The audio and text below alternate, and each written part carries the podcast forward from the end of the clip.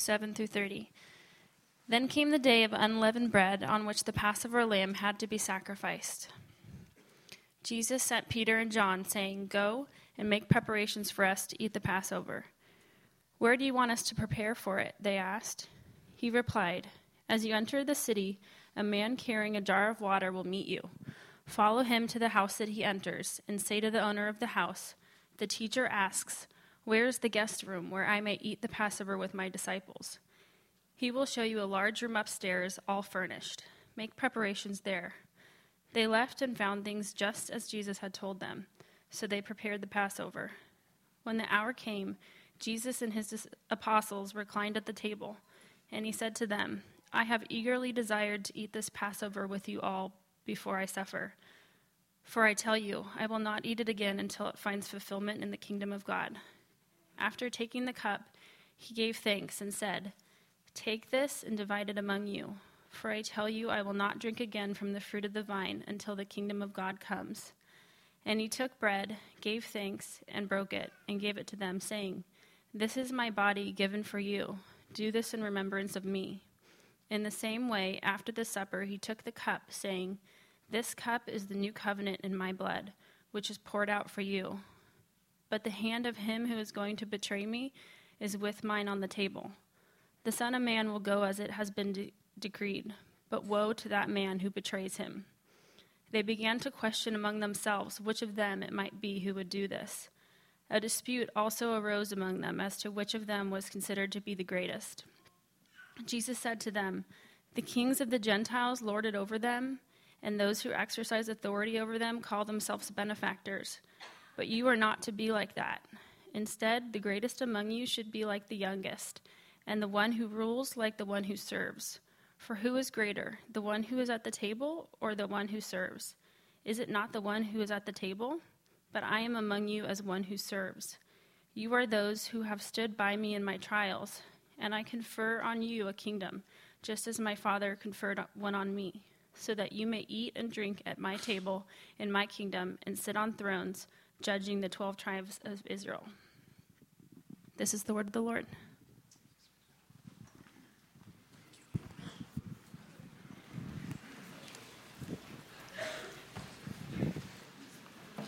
Good morning. Happy Easter week to you all. Uh, you can expect an email from us sometime this week inviting you to have a conversation at home around the dinner table or the breakfast nook or whatever, however that works at your home uh, about the gospel. And this week we celebrate the good news, and um, this is part of our movements of grace uh, new initiative that we have every quarter. We're looking at a different uh, ministry outreach that we support. Last, last quarter, we did, of course, the Venezuelan crisis, and now we're moving towards the Jesus film. So this is going to be connected with the Jesus film. But it'll be an opportunity for you to just have a conversation or just reflect on the good news and how you can be sharing that with people um, in Easter week. So I want to just make you aware of that. Uh, today's Palm Sunday, obviously, and today we celebrate Christ our King, saying, Hosanna, blessed is the King who comes in the name of the Lord. And of course, on this day, we remember the fact that Jesus was not the king that everybody expected. And so, our reading this morning is actually not the typical reading of Palm Sunday, but it is um, a scene that happens about three or four days later in the upper room. It is no longer part of the hype and all the fanfare of Jesus riding in on the donkey, but it is now a very quiet and intimate scene with him and his 12 closest friends, his, uh, the apostles, as they're called here.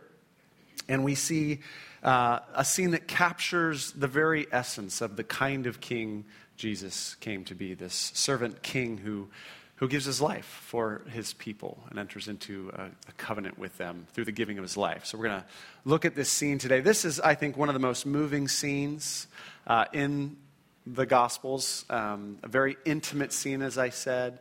And I, as I was just thinking and praying about it this week, um, there's so many heavy dynamics present in this scene. I feel like you could just kind of cut it with a knife, the thick, rich dynamics that are going on around this, this table here. So I want to talk about that together this morning. And then we're going to celebrate the Lord's table together as a way to conclude our time. Uh, three things I want to do. First, I, I want to set what Jesus is doing here in the context of the Passover. Uh, and then I want to look at who the disciples are in this passage. And then I want to look at where Jesus' heart for them is in this passage. All right? So, first, let's set this, this scene in its context. Set what Jesus is doing within the context of the Passover. You can't understand um, what he's doing here without understanding the history of the Passover and the Passover feast.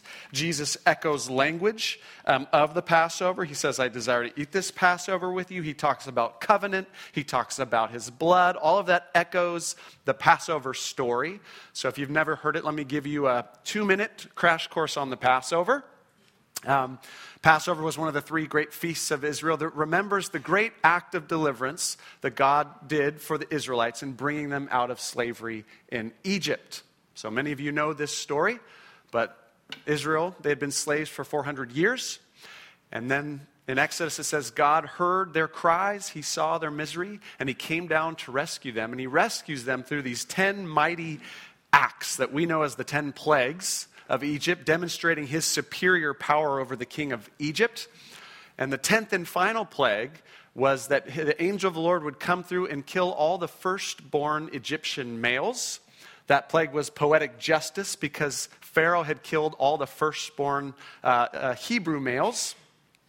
And so, that, that, right before that happens, God tells the Israelites, He says, I'm going to pass through and kill the firstborn males. And so, what I want you to do is, I want you to take a lamb from your flock an unblemished lamb, and I want you to slaughter it, sacrifice it, and I want you to take some of the blood of the lamb and put it on the doorposts, the door frames of your house.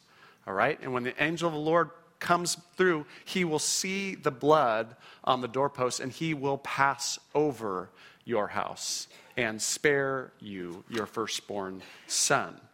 This lamb is a sacrifice. It is a substitute for you. His blood, the lamb's blood, instead of your blood.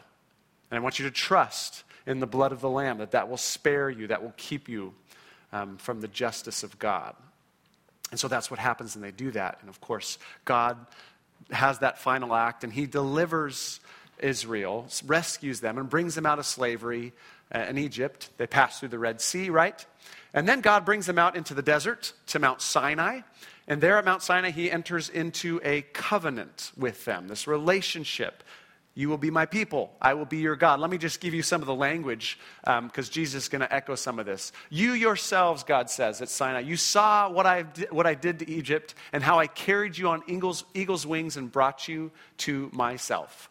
Now, if you obey me fully and keep my covenant, then out of all nations you will be my treasured possession. Okay? Now, let me just, that word covenant, Jesus will use that word. That is a relational term, right? I'm entering into a, a relationship, a binding relationship with you. You're my treasured possession. The whole world is mine, and that you will be a special people to me, my treasured possession. I'll be your God, and you will be my people. We're entering into a covenant together, me and you, God says. And then about five chapters later, God performs this covenantal ceremony with Israel, initiating this new relationship.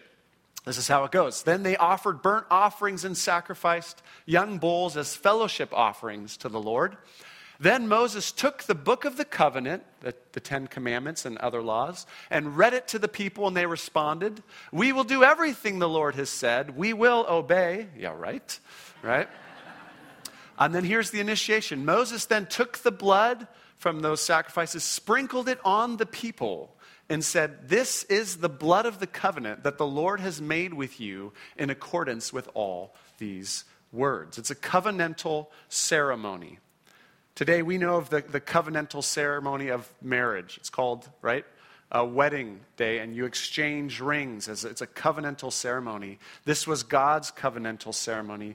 I will be your God, you will be my people. This blood that I sprinkle on you, uh, it purifies you. It cleanses you for this relationship, and it marks you as my very own. I'm your God, you're my people, my treasured possession. Okay? So, all that to say, Passover remembers annually this great moment where God rescued his people out of slavery in Egypt and brought them into this deep and abiding covenantal relationship with himself as his treasured possession. All right? So that's the background to what's happening here.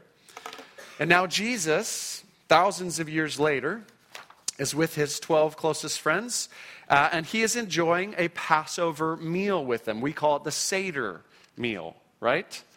The, then came, this is verse 7, then came the day of unleavened bread on which the Passover lamb had to be sacrificed. On the very day where the Passover lambs were sacrificed annually, Jesus is now uh, with his friends.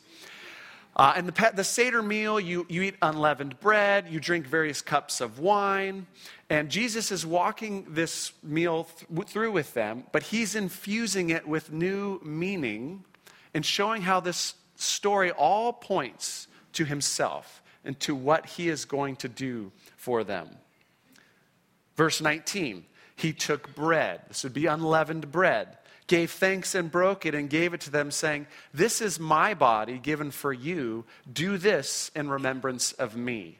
In the same way, after the supper, he took the cup. These would be one of the four cups of the Seder meal, saying, This cup, here's that covenant language, is the new covenant in my blood, which is poured out for you. So, in this upper room, he's going through this meal, and in so many words, he is saying, I am the Passover lamb. I am the ultimate Passover lamb. I give my life for you so that God's justice might pass over you, that you might be spared, you might be forgiven and freed my blood instead of your blood. Do this in remembrance of me. Trust in what I'm doing. Bank on it. Count on it. That this is what purifies you and gives you freedom and forgiveness from your slavery to sin and the judgment that comes from sin. This is a new covenant in my blood because God is forming a new group now, Jew and Gentile. But it is this covenant in my blood, just as Moses sprinkled blood on the people that marked them out. So my blood is sprinkled on you. Actually, what's not sprinkled on you, you take it in and drink it. It is, it is taken into you. It purifies you and it marks you out as my own people, my treasured possession. Because we're entering into a covenant together, for better, or for worse. And it's a covenant in my blood. Okay, it's this very rich deep thing that he's doing that's drawing on Israel's history and finding its culmination in what he's about to do at the cross the next day. So you can imagine all the emotion that Jesus is probably feeling, how heavy, how uh, deep and rich this moment would have been, been for him. All right, so that's, that's the context of Passover. Bless you, bless you. Lots of coughs all over. Sixth season came late this year because the cold came late this year. Um, so there it is. There's the context. Now let's, let's consider who the disciples are in this deep, rich moment of fellowship with their Lord who's about to give his life to them as the Passover lamb. Uh, let's consider who's in the room uh, in this moment. First, uh, we find out that there is a betrayer in their midst, right after Jesus talks about the covenant in his blood. Look at verse 21. But the hand of him who is going to betray me is with mine on the table. Okay? He's saying, Someone here who I have enjoyed rich, deep table fellowship with is going to betray me. And we all know, of course, that that is Judas, because Luke told us earlier that Judas would be the one who would betray him. Uh, what was interesting to me this week is to read verse 23. I hadn't really thought through this before. Look at verse 23. Then they began to question among themselves which of them it might be who would ever do this. And what struck me this week was this to them, it is not at all obvious who the betrayer is. You know, and like we have hindsight. So it's like, oh yeah, of course it's Judas. But no one here's like, oh yeah, of course it's Judas right? And when I, always picture Judas, he's kind of this dark, kind of creepy, sinister guy that somehow, you know, right, kind of just floats around the disciples. And like I'm thinking it's obvious. It's not obvious to anybody who it is because he, ju- he looks exactly like all the other, the other 11. Right? He's walked with them. He's seen the miracles. He's, he's, uh, he's a good guy. He doesn't look any different. It's not obvious who it is. In fact, he was put in charge of the money, probably because he was known to be a responsible, dependable, trustworthy person. And so that just hit me this week like, oh man, this guy, this is a good friend of Jesus. He doesn't look dark and sinister and nefarious. He, he, he's one of his own. This is a very good friend that Jesus has poured his life into for three and a half years who is doing this. And what that must have felt like for Jesus.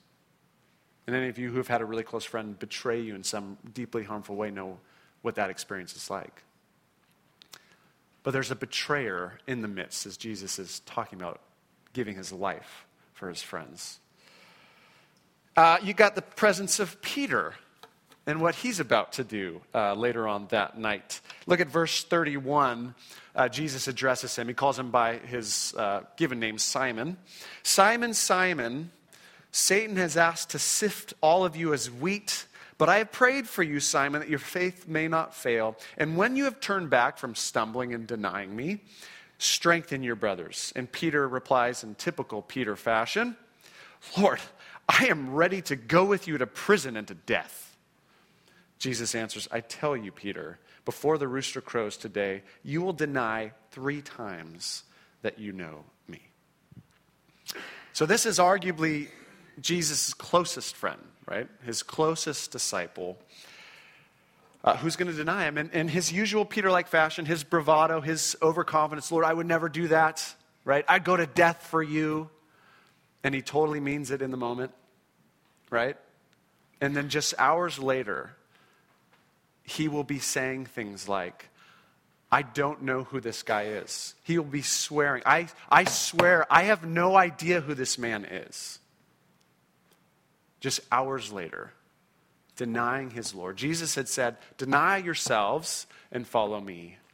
And Peter, in that moment, said, I'm really scared. I'm going to deny my Lord to save myself. And Jesus knows it, it's happening. He's there at the table. So you've got Judas there, you've got Peter there. Uh, and then you have the, the disciples as a whole, and they're quite a crew, I think, on, on this night. Uh, verse 24 A dispute also arose among them as to which of them was considered to be greatest. Right? So, John's gospel, this is the same night that Jesus washes his disciples' feet. Okay? That's probably already taken place before the meal. They've seen that happen. Uh, Jesus has just talked about on Passover how he's going to give his life for them. And then a, a dispute arises about which of them is greatest. And, and I'm assuming the natural kind of flow was they're disputing about who's going to betray him, like which of it's going to be. And that maybe would naturally go, well, I wouldn't do that. Why? Because look at who I am. I would never betray him. And that goes into this conversation about who's the greatest. And I, I have no idea what that conversation actually sounds like. It sounds really awful in my mind. Um, I'm the cleverest, right? I'm the smartest. We have this children's book. I'm the cleverest man among us. No, I'm the smart. No, you're not. No, you're not. No, no, no. And they just start arguing. Um, but I'm, I'm picturing Jesus right? Everything that is going to happen. And what would that have been like for him uh, to hear that conversation going on? After what he's just communicated, and after three years of trying to communicate what he's all about to them, what life with him is all about, what, what life in the kingdom of God is all about. I can't imagine what that, how that would have hit him. Um, they're not necessarily denying him you know, like Peter, they're not necessarily betraying him, but they are, they're absolutely denying and betraying everything that he stands for with this conversation on the night before he dies. After three years, right? Still totally missing it, not getting it so hard of heart. So I just, this week, I'm like, I just put all that together Jesus, Passover, giving his life, and then these disciples, Judas, Peter, and the whole crew of them, and thinking about what that would have been like for Jesus, right? And I was just like, shoot, you know, like, like, oh my gosh, like how, brutal and disappointing and awful and just sad. And these are his guys. There's no other guys, right? These are the ones. These are the ones he's invested in. Uh, and here's where they're at. And, and, you know, they're not all bad. I, I had to, like, look at verse 28. I had to see that. Um, Jesus says to them, You are those who have stood by me in my trials. So these are, they have given up a lot for him. Uh, you know, they've stood with him through thick and thin. So it's not like they're completely unfaithful. It's just that they're, they're very, very imperfectly faithful, maybe we could say. And I was thinking about that this week, and I was like, yeah, they're imperfectly faithful. And I thought, those are the only kinds of disciples Jesus has ever had. You know, imperfectly faithful disciples. Those are the only kinds of people God has ever had. And if you go back to the Passover story, the original with, with the Jewish nation, and you watch who they were, and they were, you know, griping and moaning half the time. God's up on Sinai with Moses, forming a covenant, right? Like this marriage with his people. Meanwhile, they're down the mountain worshiping the golden calf at the very same time. So imperfectly faithful. You think about the history of the church since Jesus, his disciples since then, 2,000 years of church history, a lot of um, imperfect faithfulness. Church has some beautiful moments in history. The church has some really corrupt and sad moments, and usually some kind of mixture of both. And then just thinking of us gathered in this room on this uh, Palm Sunday.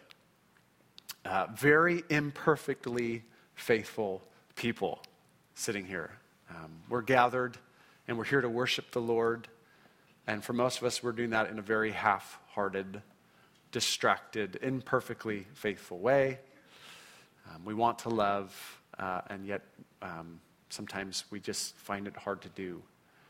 Or we find ourselves like these disciples in bed with the world's way of thinking about things, right?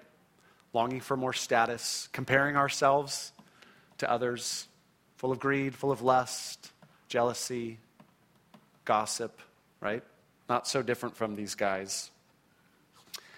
So often denying true obedience to the Lord in order to pursue our own comforts and our own securities. I relate to every single thing I've just said. And some good moments too, right? Moments of trust and obedience and faithfulness and joy and worship. Uh, but very imperfectly faithful people. Uh, and my point being, those are the only kinds of disciples Jesus has ever had. and those are the kind of disciples he has in this moment, the night before his death. And so you have this, this really interesting dynamic of the beauty and richness of what Jesus is doing in the context of the Passover meal. And then you have this other dynamic of all the imperfections and brokenness of his disciples. So then to bring this home, what do we see in Jesus in this? Like, how does he respond in the midst of the, the conflict of those, those dynamics? Where's his heart in all this? Uh, and there's, there's a verse that struck me this, this week that was really encouraging to me, and it's verse 15. Take a look at verse 15 again. Um, this is what he says to them I have eagerly desired to eat this Passover with you before I suffer. It's a strong language. It literally says, with desire, I have desired. That's the Greek. And so we translate that. I have eagerly desired to eat this meal with you. Or today we would say, I've been really looking forward to this meal with you all. And I'm thinking, how can he say that? In light of like who they are and what happens that night, like how can he say, you know what? I've been really looking forward to being with you and sharing this meal together. And I think we can rule out maybe the possibility that he just had unrealistic expectations on the night. You know, like he'd been thinking about that meal. It's kind of like family vacation, right? Like you have these unrealistic expectations, then 30 minutes into, into, the trip, the kids are fighting in the car, you know, that kind of thing. Like that's a possibility. Like he had a vision in his mind, right, of what he wanted this final meal to look like, and it's, it's not meeting expectations. Um, I think we can rule that one out. Um, because if you read verse 7 through 14, you realize that he has um, supernatural insight into things, right? Like he sends the disciples to prepare this upper room. You're going to find this guy. He's going to have an upper room. Tell him the Lord needs it, and he's going to let you do this. So he sees everything, right? Like he knows what's going to happen. So there's no, there's no naivete in him.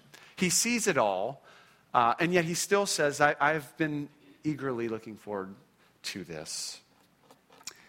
How can he say that? How can he say that knowing everything here? And I, I have two thoughts on that that, that I'll close with um, that really get at the heart of the gospel.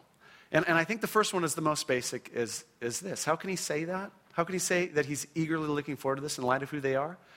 I think it's this. He sees them and all of who they are, and simply put, he loves them anyways. Right? I mean, he, he sees it, he knows it. He's been watching them for three and a half years. He knows their hearts, he sees it all. And he simply loves them anyways. Um, because he has that kind of love within him. It has very little to do with who they are, it has everything to do with the kind of love that this man has for his friends, for his disciples. Because he's entered into a covenant with them. And that's what covenant love does. It loves anyways. Right? That's, that's what covenant love does. The, the uh, Greek word for that kind of covenant love is agape. Many of you know that. The Hebrew word is hesed. You've heard that one from me before. Uh, it is covenant love, or we translate it steadfast love, or faithful love, or loyal love. It's the never giving up, never stopping kind of love. It's the for better or for worse covenant love. I love you when you're awesome. I love you when you're blowing it. I love you anyways. We're in covenant, we're in this together. And this is the kind of love Jesus has for his disciples. I love you anyways.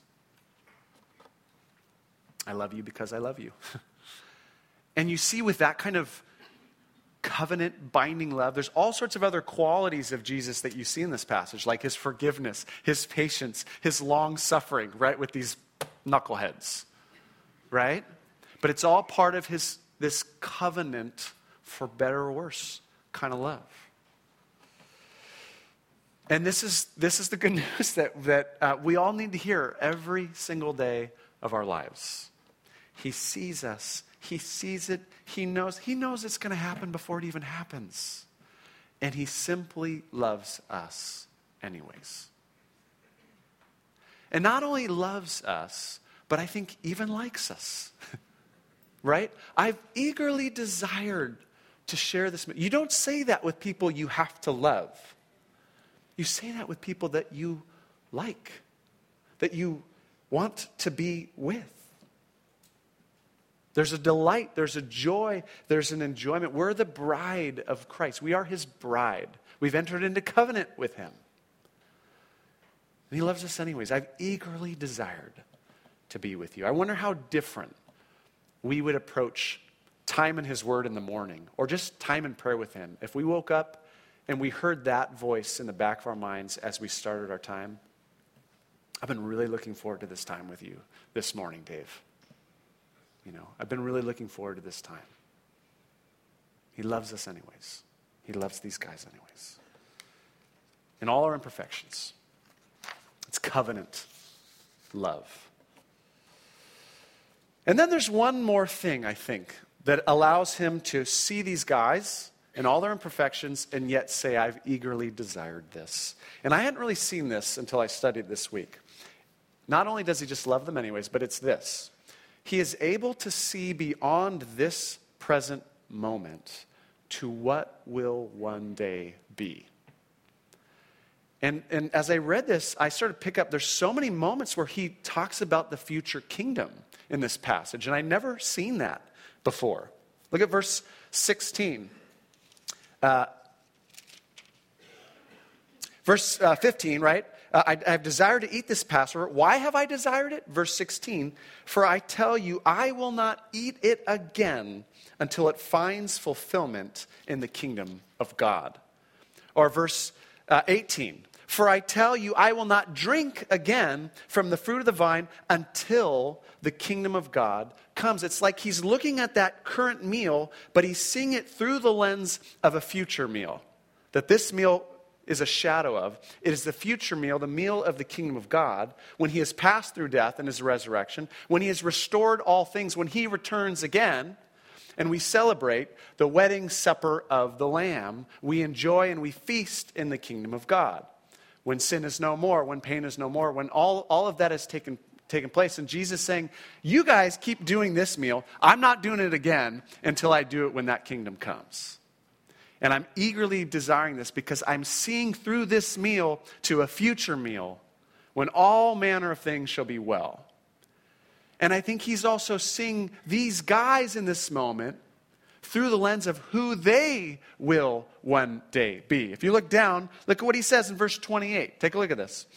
You are those who have stood by me in my trials. And he says this, and I confer on you a kingdom just as my Father conferred one on me, so that you may eat and drink at my table in my kingdom and sit on thrones judging the 12 tribes of Israel. He's looking through this meal to a future meal when these guys, and the kingdom comes, will be leaders and rulers with him in this new creation that he creates.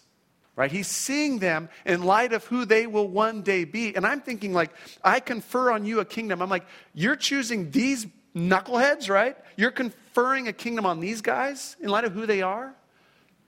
But he sees through that to who they're one day going to be. And we get traces of that even in the book of Acts. These guys come alive. The Spirit invades their hearts. And you see this transformation. And he's thinking even beyond that to ultimately celebrating this feast with them when they have been perfected. And when all the imperfections are gone, all these this heart, half-hearted, you know, dullness of mind is gone. And then these great rulers over God's people.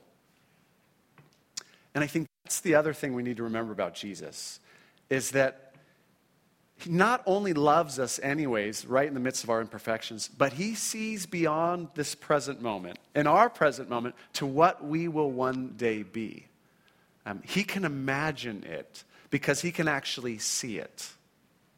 And so he can see us now through the lens of who we will one day be when he returns. And that is such good news because uh, there's a lot of us in this room who are real stuck in a moment right now. Like we, um, we are stuck in some deep stuff, um, deep patterns, right? Deep addictions, uh, half hearted dullness of mind. Some of you aren't even paying attention to any of this right now, right? And, and, and, we can't, honestly, sometimes you get to a place in life where you, you really can't imagine yourself as something other than that. Like, I don't, I don't have a lot of hope for the hope of myself. And, and so, it, what's so beautiful is he not only can imagine it, but he can actually see it. And so, he, he, he sees all this stuff, but he sees what will one day be. And so he can say, I eagerly desire to be with you because I don't just see you as you are now, I see you as you will one day be. Uh, one of my favorite passages is in Ephesians 5. Okay? I'm talking about husbands and wives, but it's this beautiful passage about Jesus. Remember, we're his bride, right? He entered into a covenant in his blood. And it, it, look at how, how Jesus' love for his church is described. Husbands, love your wives just as Christ, the ultimate husband, loves his bride, the church. Just as Christ loved the church and gave himself up for her on this night, right? To do what? To make her holy, cleansing her by the washing with water through the word, and to present her to himself as a radiant church without stain or wrinkle or any other blemish, but holy and blameless. Okay? He died for us so that one day he might present us to himself on that day of his coming and on that day, this is how it will be all the old sin washed away, perfected, holy, and blameless. Our love affair with the world will finally be severed, and our devotion to Him, which has been so half hearted all these years, will burn white hot for Him. And our character will be perfectly shaped into these loving, courageous, wise, gentle, kind, faithful people and will look beautiful together. Amen. And he sees that now. And he's slowly loving us into what we will one day become. Paul says it in Philippians. He who began a good work will be faithful to bring it to completion until the day of Christ Jesus. Amen? I'm going to leave you with an image of Jesus. This is a French painter, one of my favorites. Uh, this is entitled Ecce Homo, which is French for Behold the Man, where Pilate presents Jesus to the crowd and says, Behold the man. And so, with this image that we've seen, I want to end by simply saying, Behold your king today. Not the power hungry, status seeking king that people expected him to be, but the humble servant who offers his life as the Passover lamb for his people, who enters into a covenant with them, a covenant in his own blood, and who loves us right in the midst of all of our brokenness and sees beyond that to the day when we will be joined to him as his pure and spotless bride. So, bride, behold your king on Palm Sunday. Let's pray.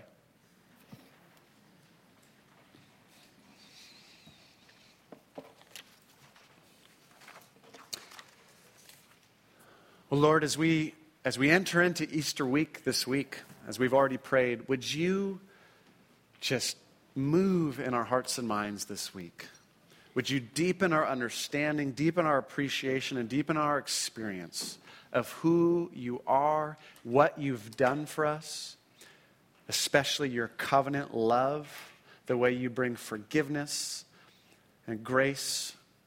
And now you are walking with us we are your treasured possession. You are our God. We are your people. May we walk through this week as your people, remembering together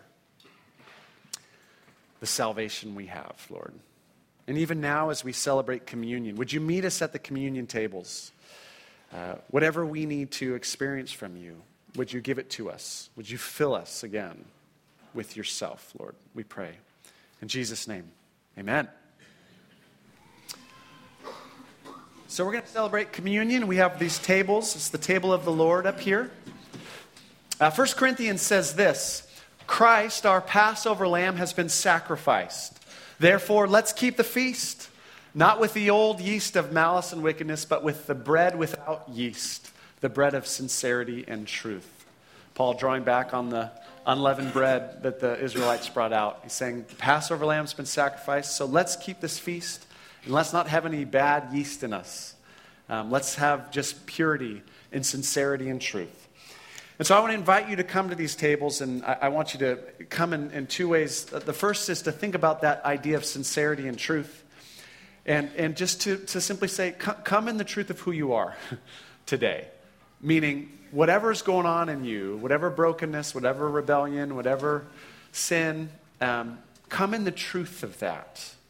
Don't hide that, but come before the Lord, who loves you anyways, and confess, acknowledge, Lord, this is who I am. This is what I've been doing. This is where I've wandered from you. Okay? Don't hide any of that. Come in truth and experience His forgiveness again and His mercy to you. He's your covenant partner. He loves you anyways. So don't hide it. And then, second, just to remind you, this is a covenantal meal. It is a remembrance of that covenant. And so, this might be an opportunity for you today to renew that covenant. Re- renew those covenant vows, if, if I can put it that way.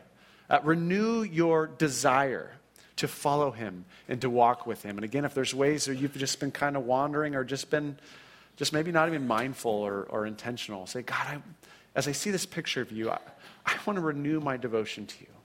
Would you strengthen my devotion to you, that I would be a faithful um, partner with you in this life, that I wouldn't deny you? So, this might be an opportunity also to, to renew your commitment to Him. But come to the tables. Um, as, whenever you're ready, you can come up to any one of these tables, grab a piece of the bread, dip it in the juice. Um, this is something we do together. Um, we're going to sing three songs. Take your time. We have people in the living room space back there um, who'd love to pray with you if you want to receive prayer during this time. So, whatever you need, um, this is our time with the Lord to let